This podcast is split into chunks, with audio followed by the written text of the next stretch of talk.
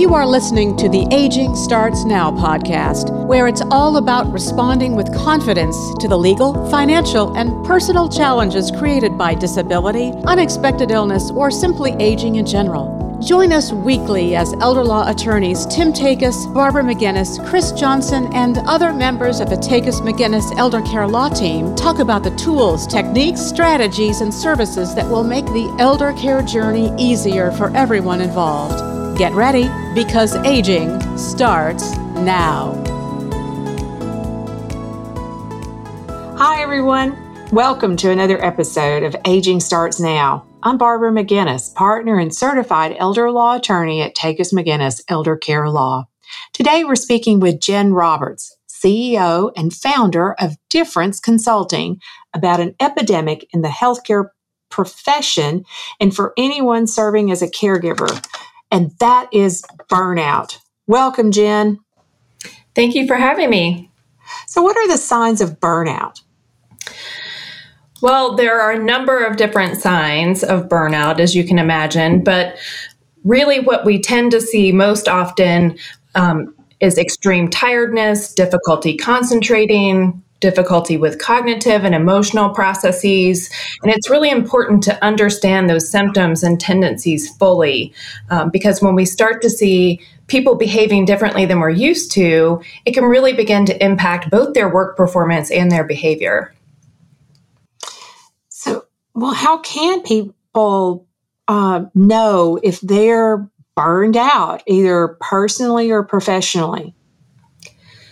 You know, one of the things that we're hearing most often now is clients just saying things like, I'm so exhausted, I'm so tired.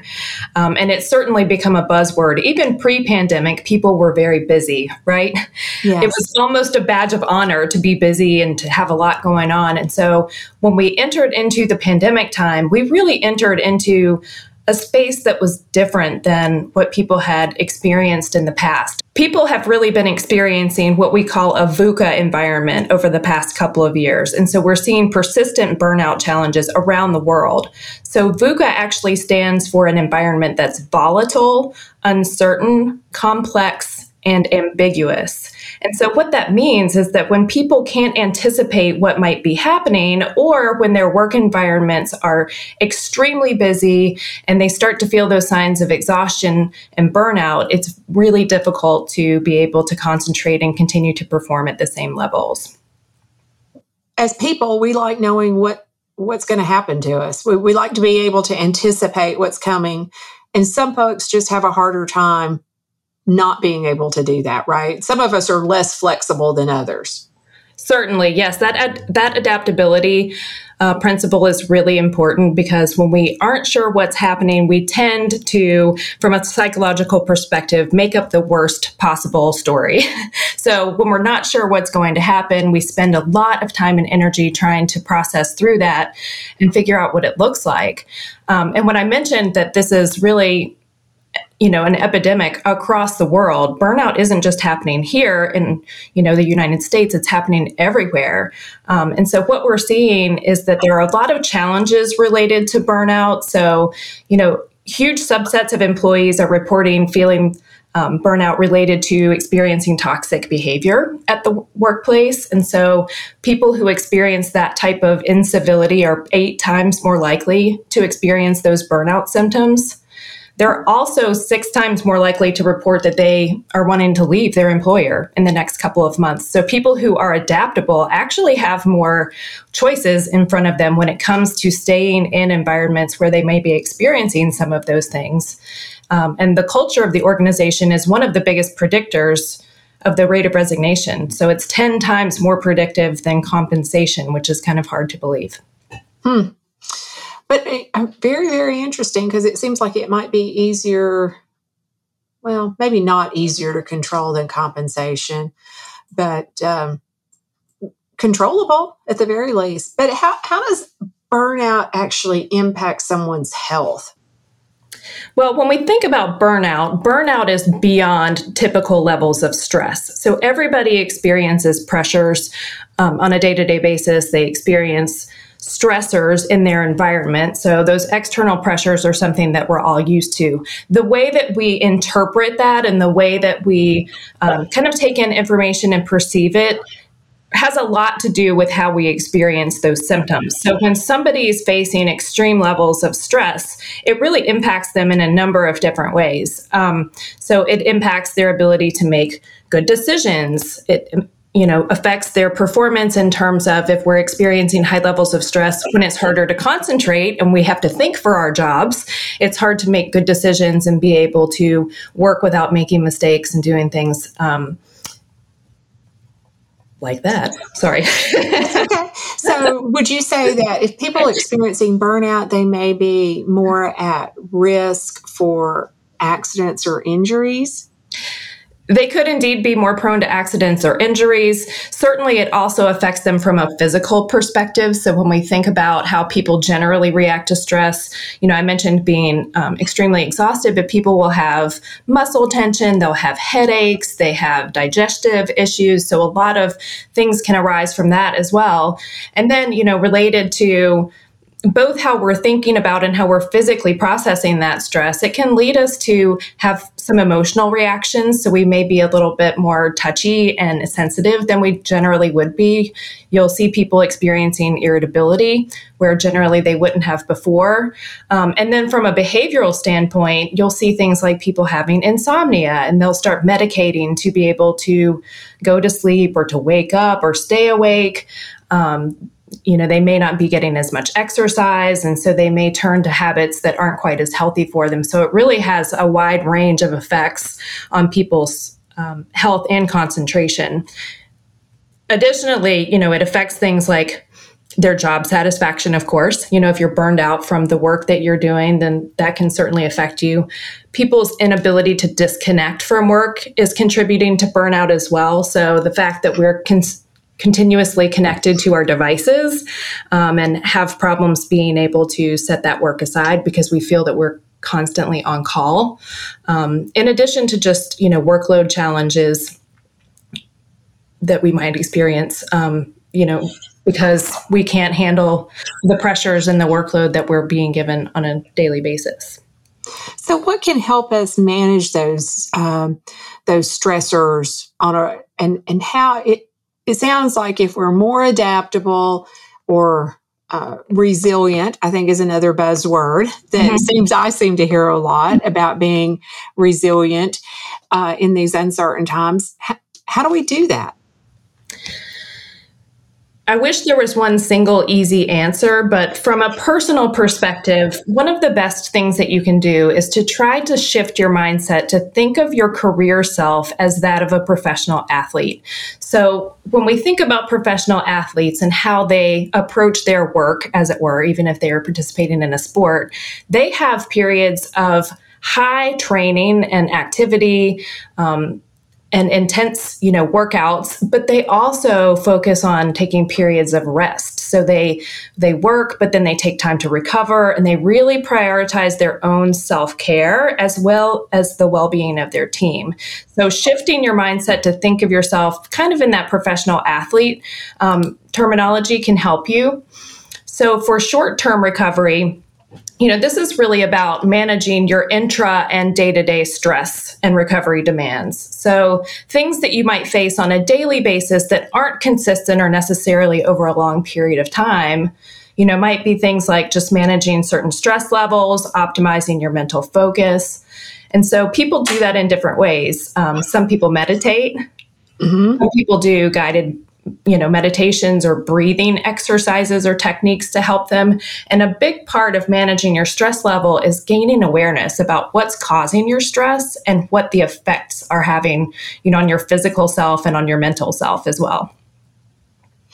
Generally, just being more insightful and communicating, sounds like. Absolutely. It's just, it's really about checking into yourself. You know, when you mm-hmm. think about, for instance, your commute home, this is something that you do every day, right? Yeah. And so when we're driving, we don't often think about the steps that it takes to be able to get in our car, start the car, drive the car all the way to where we're going because we're in sort of a subconscious space. And so the thing about that is that a lot of our stress happens in that state. And so being able to slow down long enough to practice the pause, as some people say, um, and really just gain a sense of awareness about how you're feeling in your body. So you can do this, you know, by setting timers throughout the day. You can put a little calendar note on your calendar so that you get reminded to check in with yourself. You can build in breaks around meetings that you have so that you can mentally prepare. Um, I encourage people to eat their lunch away from their desk or take a short walk or listen to their favorite song, whatever that takes to just be able to recognize, you know, what their states are and do something to try to rebuild their energy during the day. So those are some short-term recovery options. Well, and then to, as just being a proactive individual professional, those are the ways that you can protect yourself. And you definitely need to be practicing some of those things at the very least, right? But what do you recommend for an employer to do to have a healthier work environment?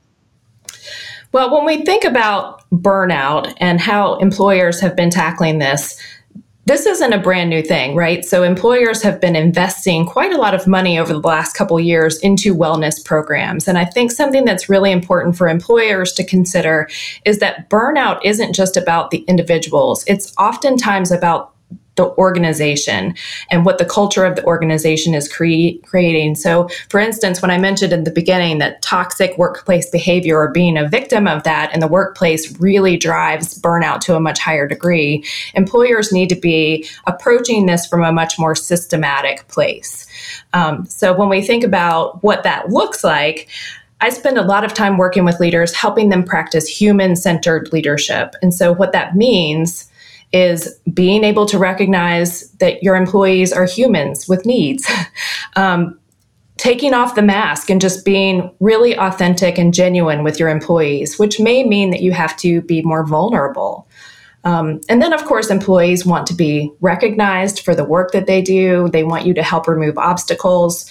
And, you know, they really want you to help create that environment that destigmatizes mental health and gives them a place to be able to practice some of these skills that we've talked about. Very good information, Jen. I appreciate that as an individual professional and a person in uh, leadership in, in our organization. But uh, anything you want to wrap up with? Um, I would just say, in terms of meeting your employees' needs, um, as an organization, if you are a provider um, who has the ability to put some of these things into practice within your workplace.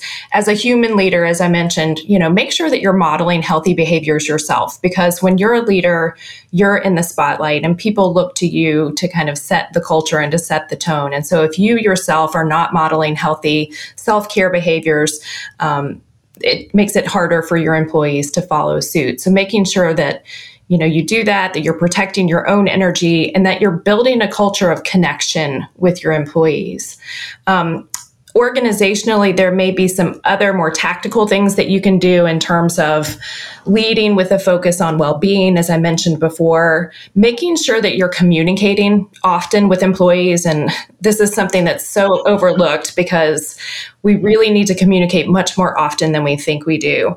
Um, you know so that means checking in with people truly asking how they are being transparent about things that are happening so that we can anticipate what's coming um, and not be as surprised uh, making it a more stressful situation. And then of course offering employee growth to help them with some of those things that we talked about um, training and coaching so that they have an accountability partner to help them recognize some of those unhelpful um, mindsets or thought patterns that may be holding them back or contributing to the burnout that they're experiencing. Thank you. Thank you so much. That's it for today's episode, folks. Thank you for listening. Takacs McGinnis is a life care planning law firm helping families respond to the legal and financial challenges caused by chronic illness or disability of an elderly loved one. Join us next week for another episode of Aging Starts Now. Thank you for listening to the Aging Starts Now podcast. For more information about today's show, visit tn-elderlaw.com, click on the free resources tab, and then click on Aging Starts Now. You'll find the show notes there. And while you're at it, why not check out all the free resources available at tn-elderlaw.com? Document downloads, the Takacs McGinnis blog, educational videos, informative articles, helpful links, a TV show, and more. It's all there free for the taking. If you enjoy listening to the Aging Starts Now podcast, please subscribe, rate the show, or leave us a review. It's easy to do on whatever app you use to listen. We would love your feedback on the show. Aging starts now. We'll be back next week with more candid discussions about challenges created by aging, disability, and unexpected illness.